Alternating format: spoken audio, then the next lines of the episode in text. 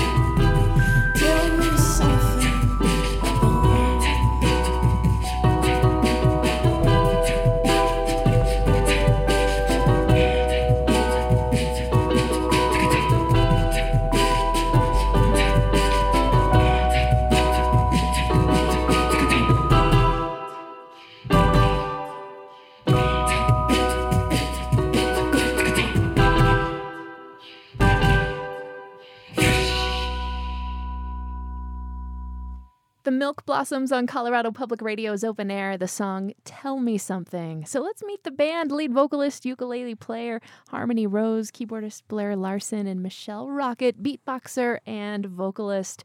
So this is your second time in the studio. You have your second album out. It's called Dry Heave the Heavenly. Where'd this album name come from? What's funny is that since our last album, we have all gone through such like intense changes and shifts and transformations and so i think the title is a few different things. Um, it's about trying to sort of get out your good, get out this sort of concept of your best self. Also, it's about disrupting binaries in the world that we face, whether that means like for your social identity, but also in life, we just are faced with all this black and white, and it's always usually gray. And so it's about process. Was that a term that you guys made up, or was it something you had seen before? Dry heave the heavenly. Uh, we were having trouble figuring out the name of the record. We had a few different ideas, but I think on one of the nights that we got the masters, we asked our friend Randy if he wanted to listen to it in the car with us because I knew that he had a good mind for picking names. I actually thought he was on his phone, just like doing what, nothing on the on the phone for the half hour of the record, but he was actually coming up with names, and Dry Heave the Heavenly was one of them. And we went through them, we loved them all, and when, and that one just stuck with all of us, I think, for a few days, and we couldn't get it out of our head. It was perfect for the record. Yeah. So, as a trio, you all made the decision together. Mm-hmm. Yeah, I really like the name. My favorite part about it, I think, is the image of struggling. And not that everything is about struggling, but, you know, struggling for a purpose and with an end goal in mind. And that's kind of the inspiration behind the new album, right? It's these nine songs that sort of tell this story of like, I was going through some stuff here. So you hear that at the beginning of the record to that redemption or hope at the end, right? Mhm, Totally. It's a lot of different stories. And I'm hoping that if someone who didn't even know me or anyone would be able to hear a linear story, but. You know, as most records are, it's about different things, you know, here and there. Each song is about its own different moment. And I wanted to say what hooked me on the lyrics, in addition to songs about friendship, is your addressing of anxiety and mental illness and addiction through song, so that perhaps others can help take comfort in what sometimes can be seen as uh, stigmatized issues. You know? Yeah, I appreciate you saying that. Just because it's hard for me to like just straight go into opening up about all, all this stuff.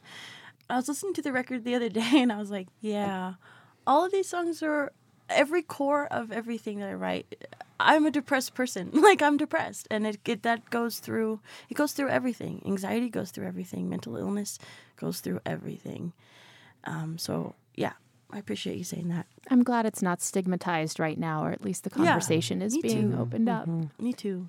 Well, set up this next song for us. You're going to play Fall Right In. Yeah, this song's about my friendship with Michelle. She had uh, sent me a friendship bracelet when we were like a really long time ago, about 10 years ago. And it stuck with me because we hadn't been too close before. And I thought that was so nice. And, you know, I wrote the song much later after that had happened, but I, I wove it into a meaning for me that, that made sense with how close we are now. So when I say I'll follow you down wherever you go, like, that's Yeah, when I get when I get to perform this song, it's it's kind of a large retrospective of platonic relationships and how those develop as you get older and like in your 20s you have certain concepts about friendship and even romantic relationships and then the priority of friendships really make you who you are and I think this song reflects that trust that develops over a long period of time. Well, let's hear it now. The Milk Blossoms in the CPR Performance Studio. Learn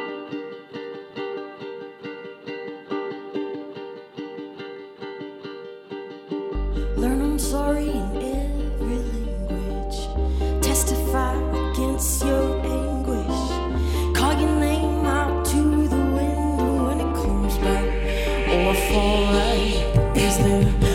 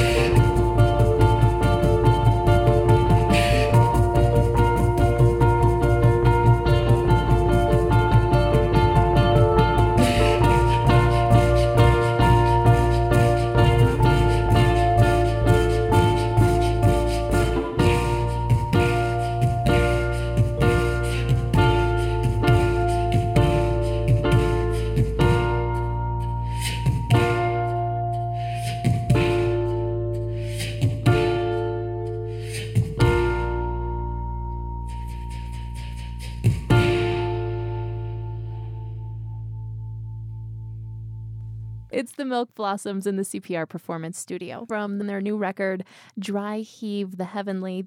That song inspired by Harmony and Michelle's friendship and the friendship bracelet that changed it all for them a decade ago. Your your sound is so unique. How do you think you've evolved since your architect days, which was before Ooh. Blair even joined the band? hmm I think we have changed so much as people, and we have found a lot of solace and freedom in things moving organically, musically, but also lyrically. And we have found much more of the relationship between the lyrics and the music, I think. I think before it was very literal and it was just us trying to do what was necessary at that time, what we could do. And so now I think we we move together as opposed to towards each other. If that makes sense. It does make sense. Does that make sense to you, Harmony, as the as the primary songwriter of the band and how your sounds evolved? Yeah, I would definitely say so. Um, I'm I'm interested to see what happens next too. I would say that we started the band making do with what we have, which was I was learning chords as I went. I'm still learning chords, and I think Michelle was learning her beatboxing. And when Blair came in, we had an opportunity to create a more unified sound that I think we're still going with. hmm It's a lot less fragile, I think. Yeah. So, what's it like in the studio for you with the new record, Dry Heave the Heavenly? Were these DIY recordings that you did? Did you actually go into a production space or? It was kind of a combination of the two. We had an engineer who recorded and mixed our last album, our first album, and he jumped on this project again and we recorded most of it at Youth on Record and we got to use that space which was really incredible. We ended up recording the entire album live. We thought that was going to be the best representation of who we were and what we do. It's interesting to hear you say that because so many people in the local scene who have seen you perform live, they're always like, Milk Blossoms, have you seen them yet? Have you seen them yet? What is it about your live show that you think makes people interested in your music? Michelle and I are really raw. We're very raw, and we sometimes we decide to do things on stage that we di- didn't do during rehearsal, and that and the friendship comes with trust in that, you know. We're just guessing, you know, because we don't go to our shows. But I am guessing that I- it's a combination of a lot of things. I think, like Harmony mentioned, that trust is really important. And I think it helps us as performers, makes the performance easier. I think as an audience member, it probably makes us seem more congruent. And even if we do mess up, we have that trust and we have that friendship where I feel like in other situations, sometimes when a band member messes up, you blame that person and then you like don't play as well because you're mad at the other person in the band. And I think because of our histories, we don't run into that problem as much. Mm-hmm. If I had a if I had a wild guess, it might also be that it's uh, I mean it's unexpected. I think our instrumentation is unexpected and and I I think there's a human element to what we do. There's sort of no hiding, you know, behind anything and that induces a lot of vulnerability that perhaps isn't available to other instruments or other bands. Mm-hmm. I hope that humanness is a reason, um, and that it's not novel. You know, that it's not niche, even that it's it's just like a reflection of us. I think that authenticity is, is definitely absorbed when people watch you on stage. We have time for one more song from you. What's up next? Supermoon.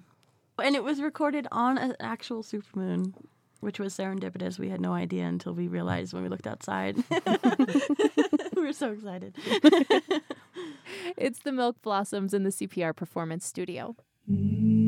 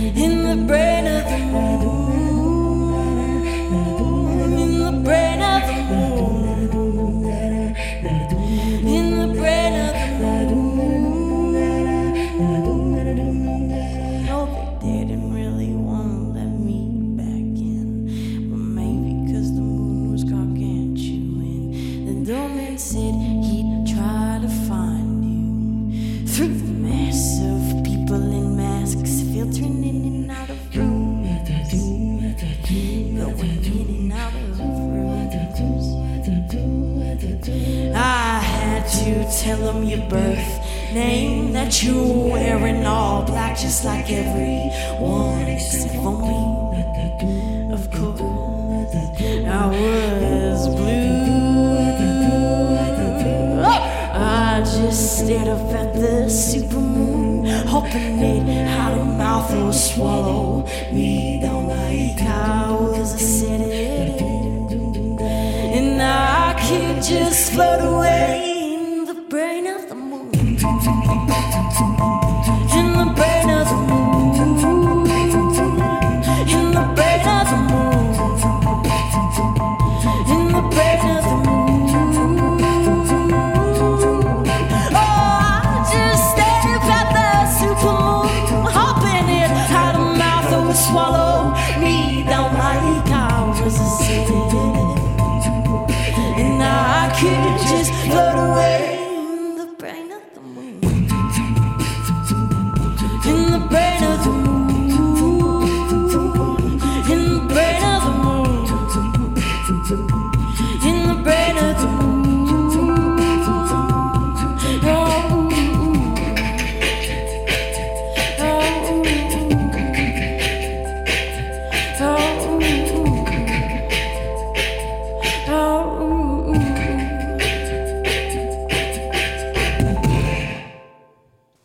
Moon from the Milk Blossoms. We are Colorado Public Radio's open air. Michelle, Blair, Harmony, thank you so much for coming in today. Thank you thank so much you for so having much. us.